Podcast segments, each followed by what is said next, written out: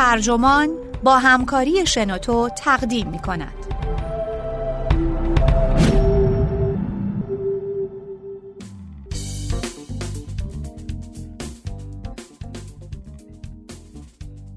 جاده ابریشم بار دیگر مرکز جهان شده است. نوشته پیتر فرانکوپان ترجمه محمد کازرون منبع ایان ترجمه شده در سایت ترجمان گوینده الیاس گرجی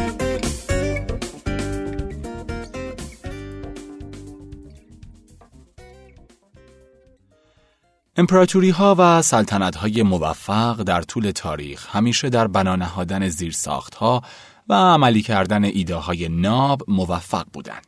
بر سردر ساختمون موسوم به جیمز فارلی توی مرکز منحتن که بزرگترین ساختمون اداره پست در ایالات متحده هم هست سنگ با این عبارت وجود داره نه برف، نه باران، نه گرما و نه ظلمت شب نمی‌تواند این پیک ها را از انجام تند و تیز وظایفشان باز دارد.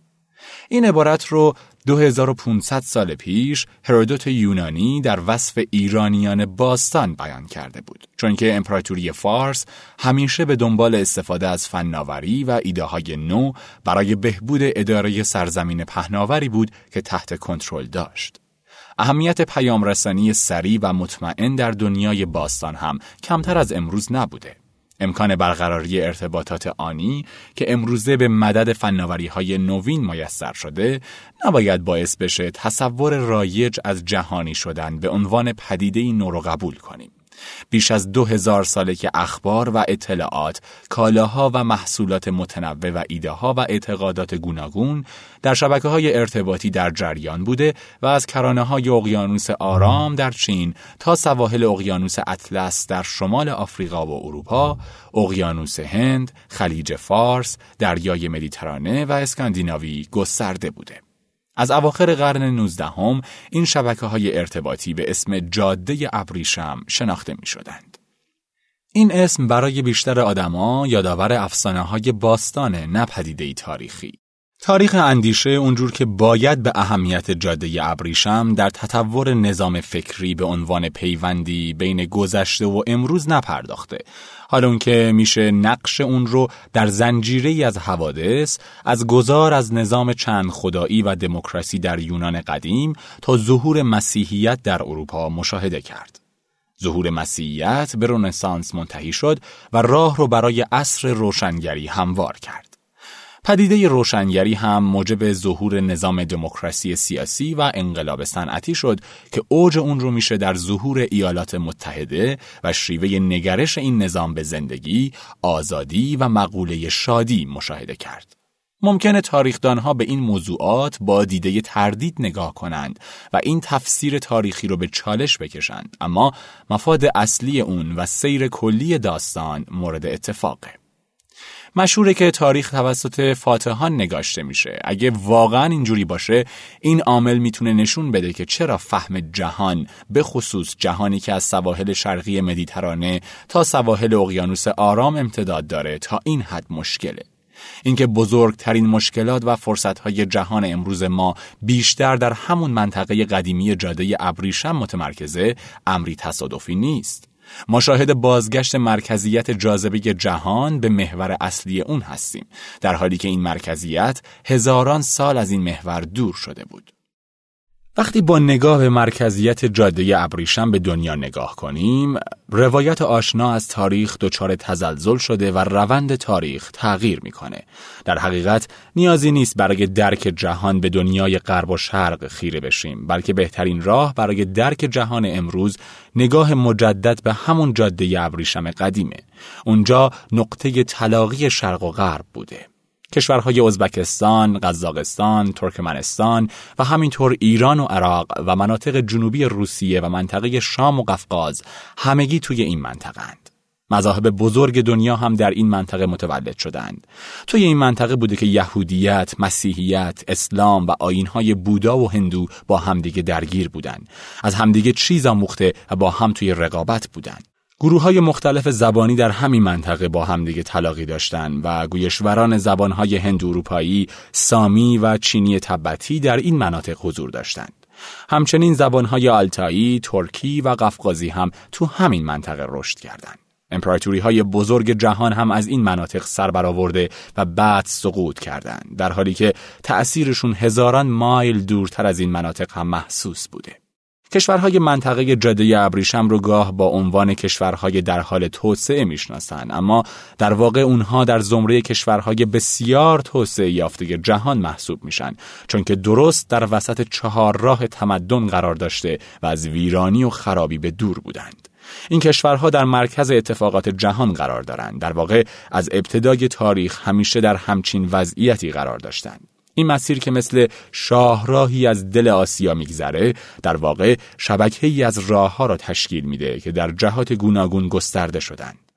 زائران و مسافران مذهبی، جنگجویان، قبایل کوچنشین و تاجران با استفاده از همین مسیرها در جای جای این مناطق رفت آمد می کردن.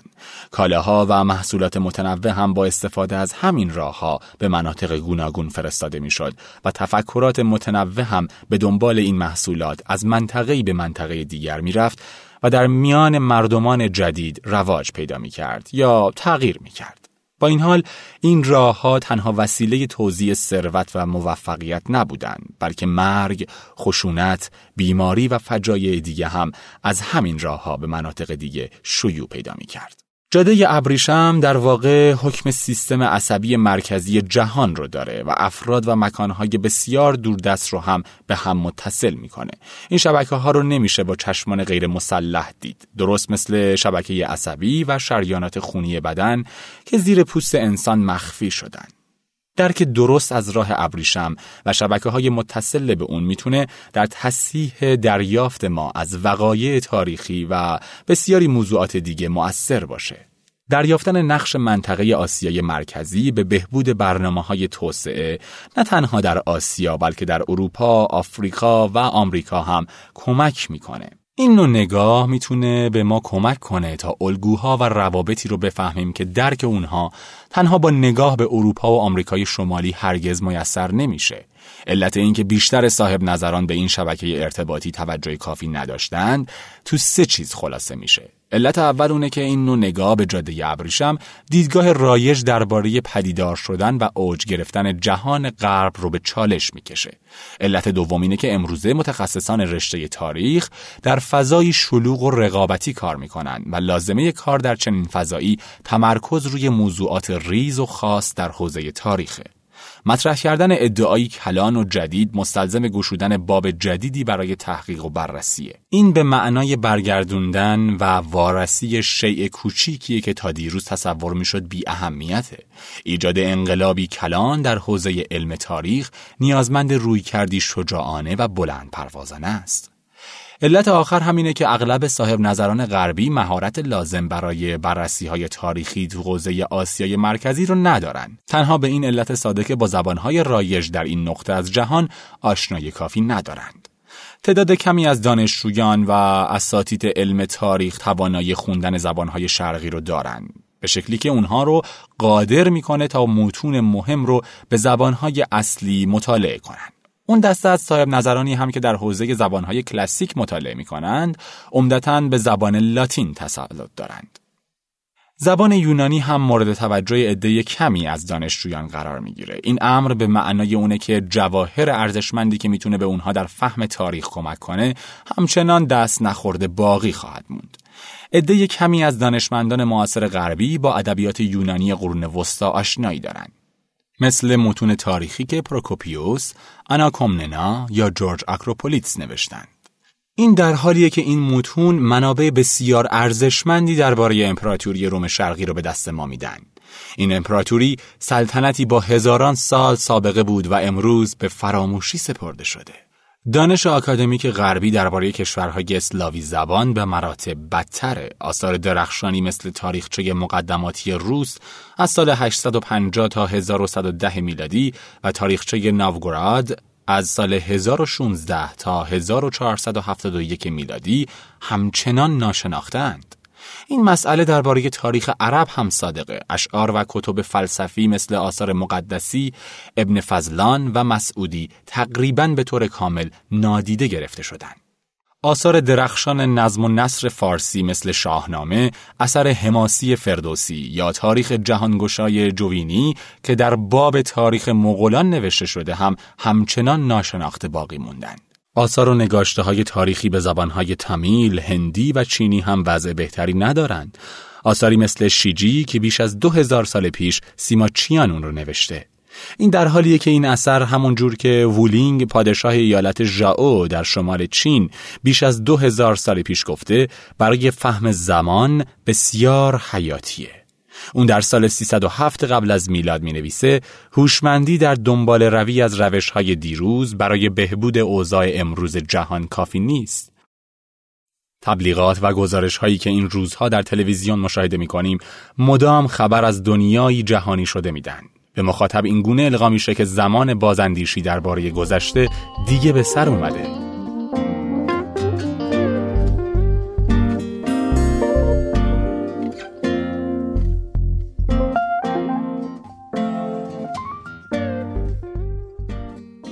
قبل از حدود سال 1500 میلادی اروپا تقریبا نقشی در تاریخ جهان نداشت.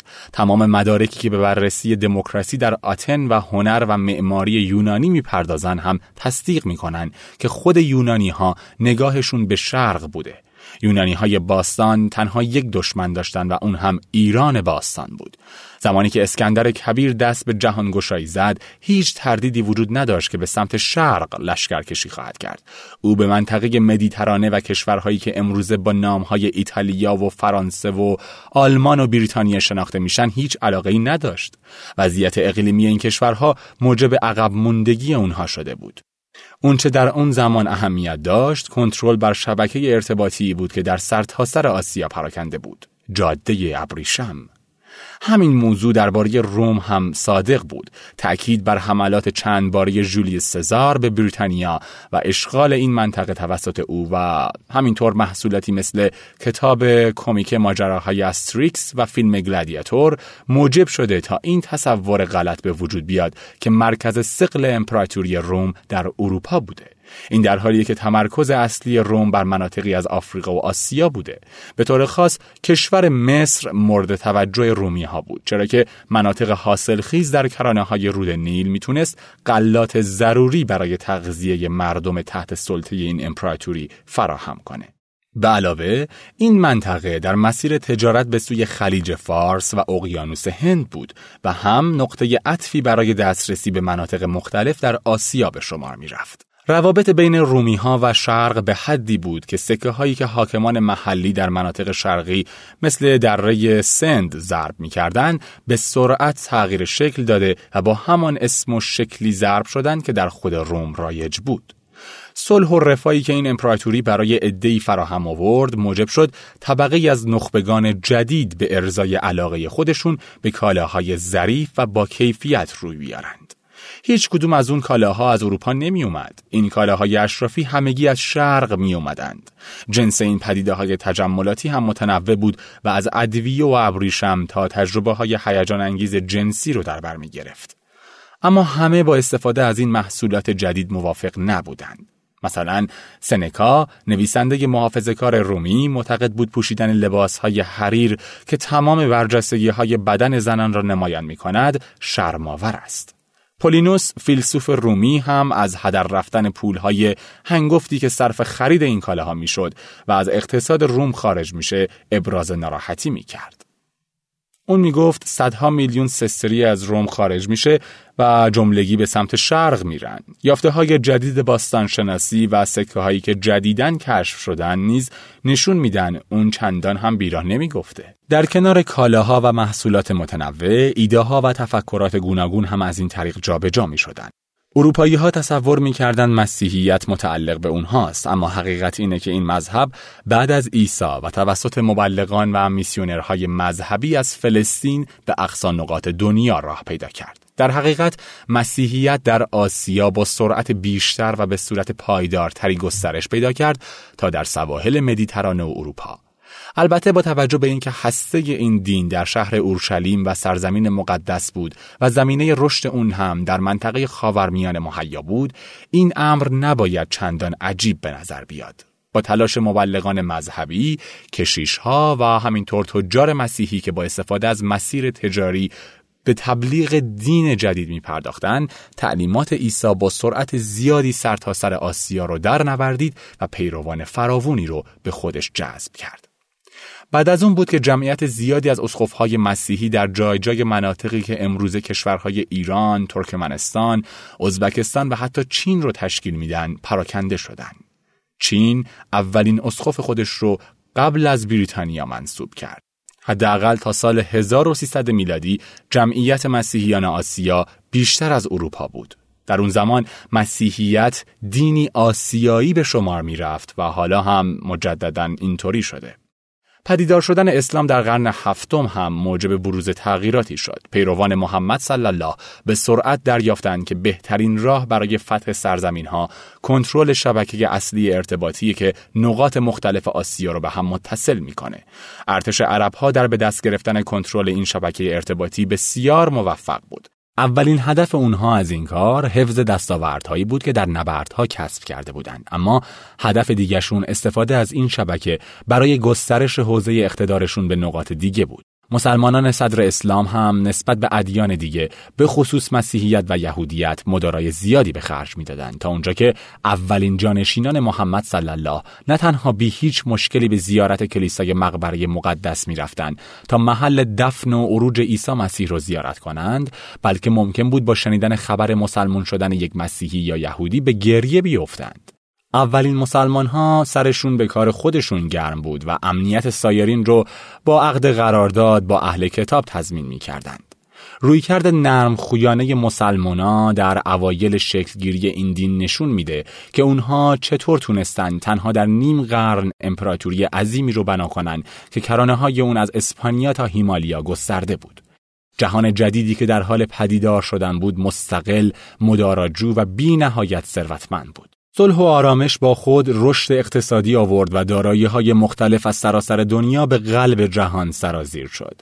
بازرگانی رونق فراوونی پیدا کرد. دمشق در جایی که امروز به اسم سوریه شناخته میشه، موسل و سامرا در عراق امروزی، مرو در ترکمنستان امروزی و همینطور سایر شهرها به سرعت رشد کردند. در مرکز این شبکه هم پایتخت جدیدی با عنوان نمادین شهر صلح ساخته شد. این شهر امروز به اسم بغداد شناخته میشه. ثروت‌های افسانه‌ای به سوی این شهرها سرازیر شد در حالی که نیازی به صرف مخارج اضافی برای تجهیز ارتش نبود بیشتر این مخارج صرف خرید کالاهای لوکس و تجملاتی می‌شد آسیای مرکزی، چین و هند کالاهایی مثل ابریشم، سرامیک، ادویه و منسوجات رو با حجم زیاد به این منطقه صادر می‌کردند تا تقاضای قشر مرفه جدید رو برآورده کنند. تقاضای زیاد برای خرید محصولات لوکس موجب شد روش های جدید در تولید چینی و سرامیک به کار گرفته بشن تا مقدار تولید افزایش پیدا کنه. در قرون هشتم و نهم کوره هایی در چین درست شد که می‌تونست 15 هزار قطع سرامیک رو یک جا بپزه. تمام محصولات این کوره ها هم برای صادرات منطقه خلیج فارس و شهرهای واقع در مسیر جاده ابریشم بود. با این همه سود حاصل از تجارت در جاده ابریشم همیشه با مصرف کالاهای تجملی و زودگذر هدر نمی رفت. بخشی از سرمایه ها به سوی هنر روانه می شد. ساختمون های مجللی در این دوران بنا شد از مساجد و مدارس گرفته تا کتابخونه ها و حمام های عمومی. محققان هم با پشتیبانی های مالی تونستن در حوزه های مختلف علوم پیشروی های چشمگیری کنند. ابن سینا، بیرونی، خارزمی و سایر دانشمندان شهرت فراوانی در دنیای علم کسب کردند. هزاران سال قبل آکسفورد ها و کمبریج ها، هاروارد ها و ییل ها در بلخ بودند و بخارا یا در هرات و سمرقند، مکانهایی که امروزه عمدتا به فراموشی سپرده شده و در اوضاع نابسامانی گرفتار شدند.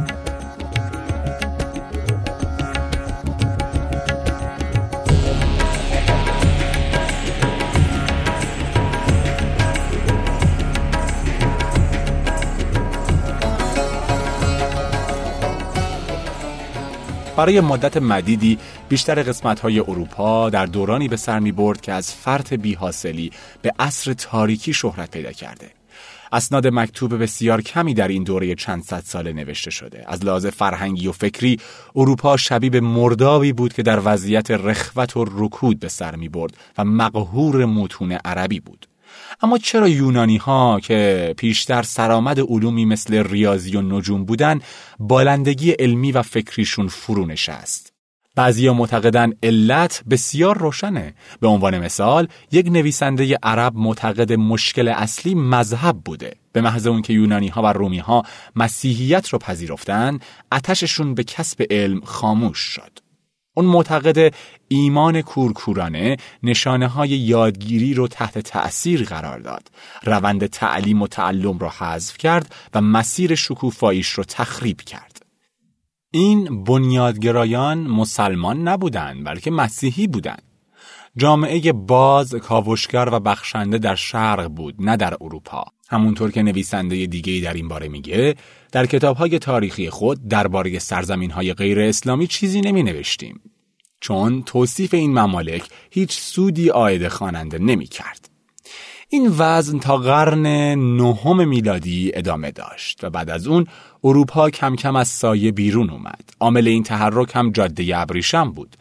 سرریز شدن نقره از مشرق زمین به اروپا موجب شد اقتصاد اروپا رونق بگیره. همچنین به شکلگیری ساختار خاص و منحصر به فرد نخبگان در این منطقه کمک کرد. شکلگیری نظام فئودالی تا حدود زیادی زاییده شیوه مدیریت دارایی توسط جوامع اروپایی و توانایی طبقه اشراف در کنترل رعیت بود. منشأ به کارگیری این شیوه ها افزایش مراودات با جهان عرب و ثروت مشرق زمین بوده. اروپایی ها که چیز زیادی برای عرضه در تجارت نداشتند به عرضه کالایی رو آوردن که فراوون بود و می‌تونست موجی از نقره رو از مشرق زمین به اروپا سرازیر کنه یعنی همون برده این برده ها از آفریقا نمی اومدن. تجارت برده از آفریقا بعد از سفر اکتشافی کریستوف کلمب به اون طرف اقیانوس اطلس رواج پیدا کرد. در اون زمان برده ها عمدتا از ایرلند و بریتانیا و بیش از همه از جمعیت اسلاو بودند که در اروپای شرقی و مرکزی سکونت داشتند. تجارت انسان در اوایل قرون وسطا یکی از عوامل بنیادین ظهور غرب بود. یکی دیگه از عوامل مؤثر در ظهور غرب رشد خشونت مذهبی به عنوان اهرمی سیاسی بود. همونطور که امروزه هم روشنه کسایی که به اسم خدا عملیات تروریستی انجام میدن مخاطبان خودشون رو پیدا می‌کنند اون مخاطبان هم از اونها میترسند و هم عملشون رو تایید می‌کنن. بهترین تجسم این وضعیت در جنگ های صلیبی بود. تو این نبردها جنگاوران زیادی در پی انجام وظیفه مسیحی خودشون بودن و همزمان هم مستعمره برای دفاع از سرزمین مقدس می ساختن. همه کسایی که در این جنگ ها شرکت می کردن از روی احساسات یا برای انجام وظیفه دینی نمی جنگیدند.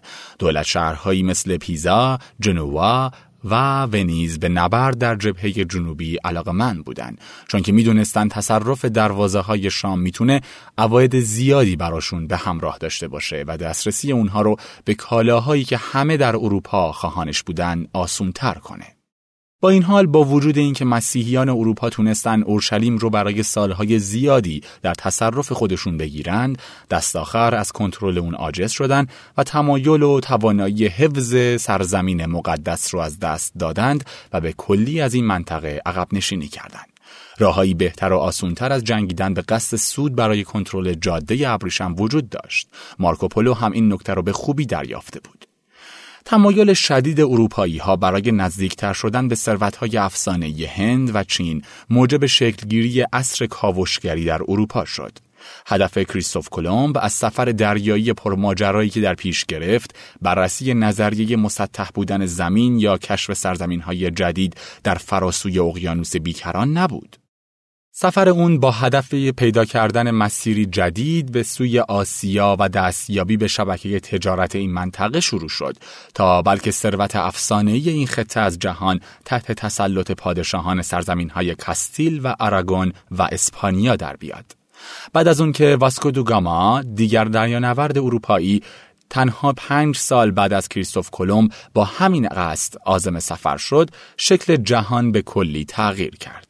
تا قبل از دهه 1490 کشورهایی مثل اسپانیا، پرتغال، هلند و بریتانیا خودشون رو در گوشه پرت و دور افتاده از دنیا تصور می‌کردند اما بعد از اون به تدریج خودشون رو در مرکز دنیا پیدا کردند. در ظهور اروپای غربی به عنوان مجموعه ای از امپراتوری های قدرتمند که بر سرتاسر سر جهان حکمرانی می کردند، عوامل متعددی در کار بوده. به عنوان مثال میشه از عواملی مثل افزایش مصرف کالری در نقاط مختلف این قاره، افزایش نرخ باروری، تغییرات محیطی و اقلیمی، پیچیده شدن سازمانهای مالی و بهره برداری از اتفاقات محلی نام برد. این همه میل به خشونت همچنان یکی از عناصر تأثیرگذار در موفقیت کشورهایی مثل اسپانیا، پرتغال، جمهوری هلند، فرانسه و بریتانیا در حکمرانی بر سرزمین ها و دریاها بود.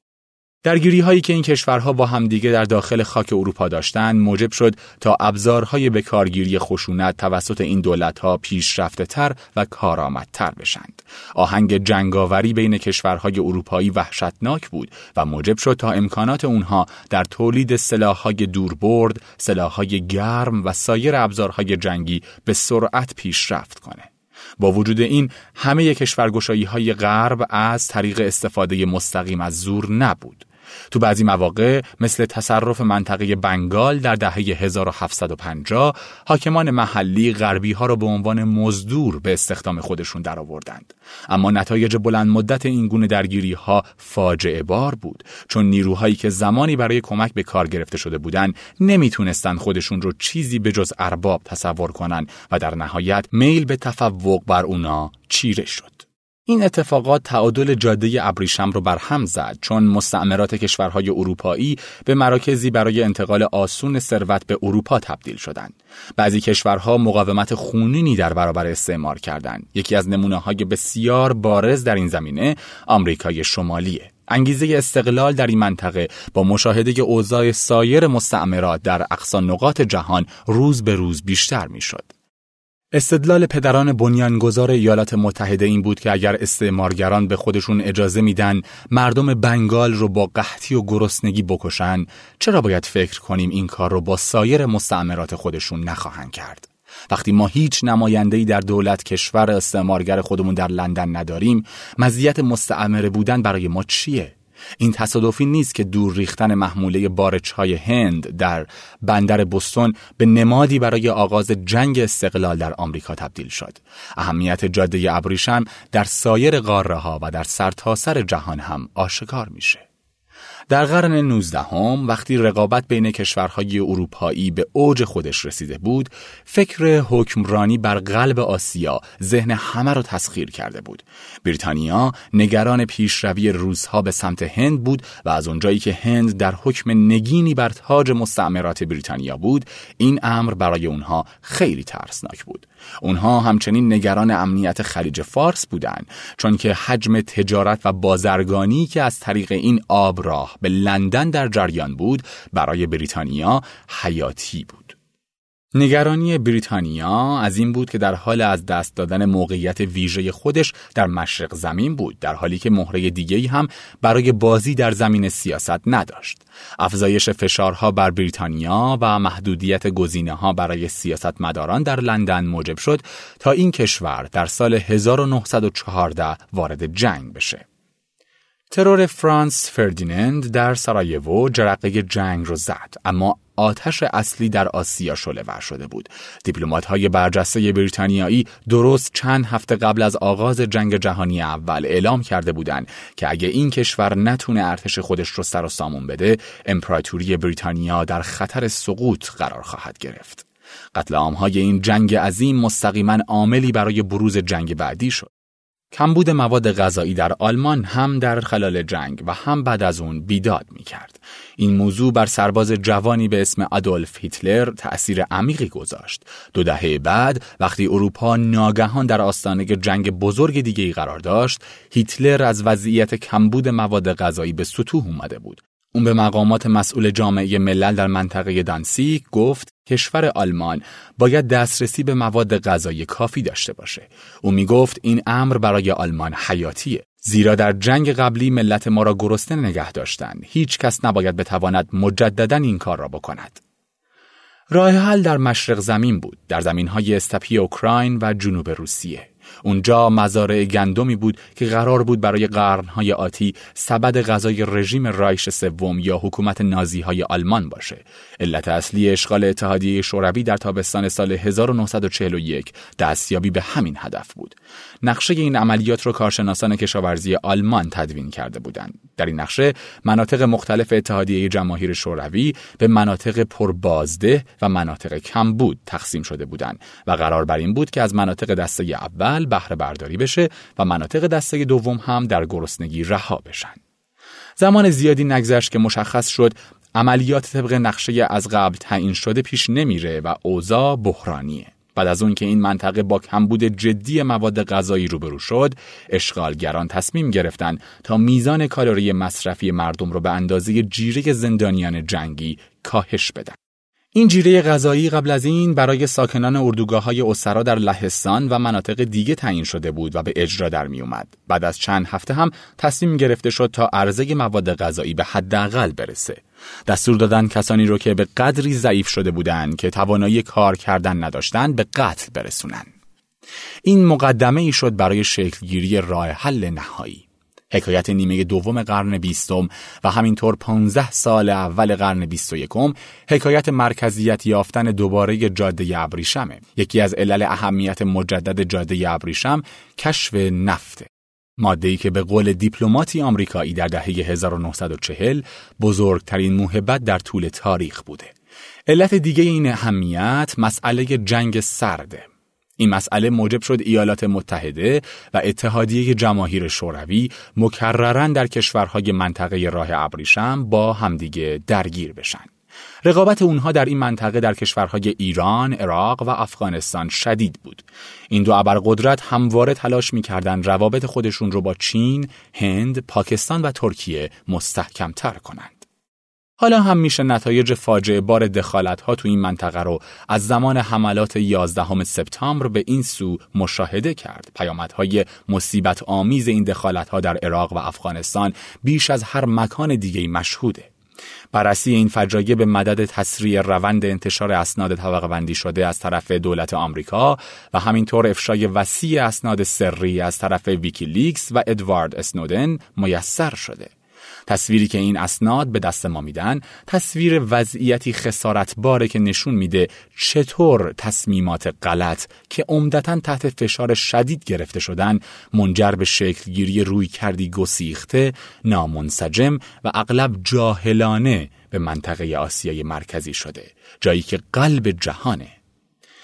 با توجه به بیثباتی هایی که جهان این روزها شاهدشه و همینطور با در نظر گرفتن نیاز جهان به واردات کلان بهتر مرکزیت توجه جهان هم به محوری بازگرده که سالیان دراز نقطه سقل جهان بوده راه ابریشم. برای درک طبعات و هزینه های نادیده انگاشتن کشورهایی که حلقه اتصال شرق و غربند فقط کافیه به اهمیت سیاست خارجی کشوری مثل چین نگاه کنیم. مثلا تأثیر سیاست ابداعی چین موسوم به یک کمربند یک جاده.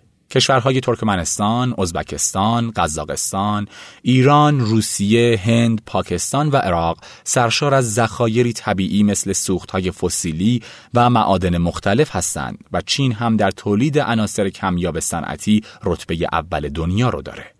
عناصری مثل فلز بریلیوم و دیسپوریزیوم که در ساخت همه چیز از لپتاپ و گوشی های هوشمند گرفته تا باتری های خورشیدی برای خودروهای دوگان سوز یا هیبریدی کاربرد دارند. کشورهایی که بخشی از سیاست یک جاده کمربند هستند دو سوم جمعیت دنیا رو تو خودشون جا میدن. این کشورها امروزه بیشترین پیوند رو با همدیگه دارن و در طرحهای گوناگون زیرساختی همکاری می‌کنن. پروژه های کلانی مثل ساخت بنادر در اعماق آب، شبکه های ارتباط ریلی سری و سیر، شبکه های ارتباطی مخابراتی پرسرعت و همینطور خط لوله های نفتی و گازی. اما همکاری این کشورها فراتر از این پروژه های اقتصادی و شامل برنامه های آموزشی و دانشگاهی مشترک و همینطور ابتکارات فرهنگی برای ارج نهادن به مشترکات تاریخی و روابط گذشته بین این ملت ها هم میشه.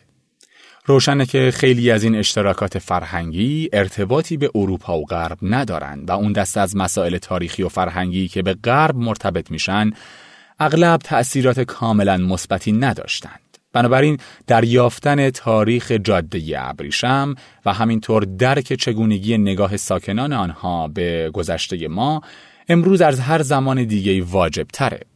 نتایج چنین روی کردی اغلب هم روشنگرانه و هم غافلگیر کننده است.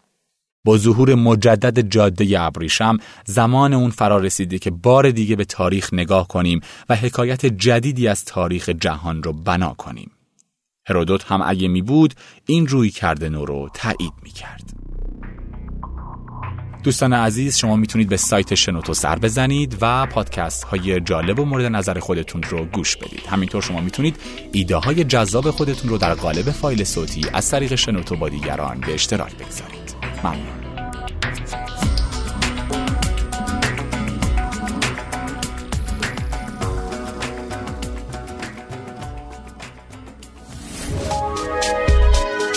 شنوتو سرویس اشتراک گذاری فایل های صوتی www.shenoto.com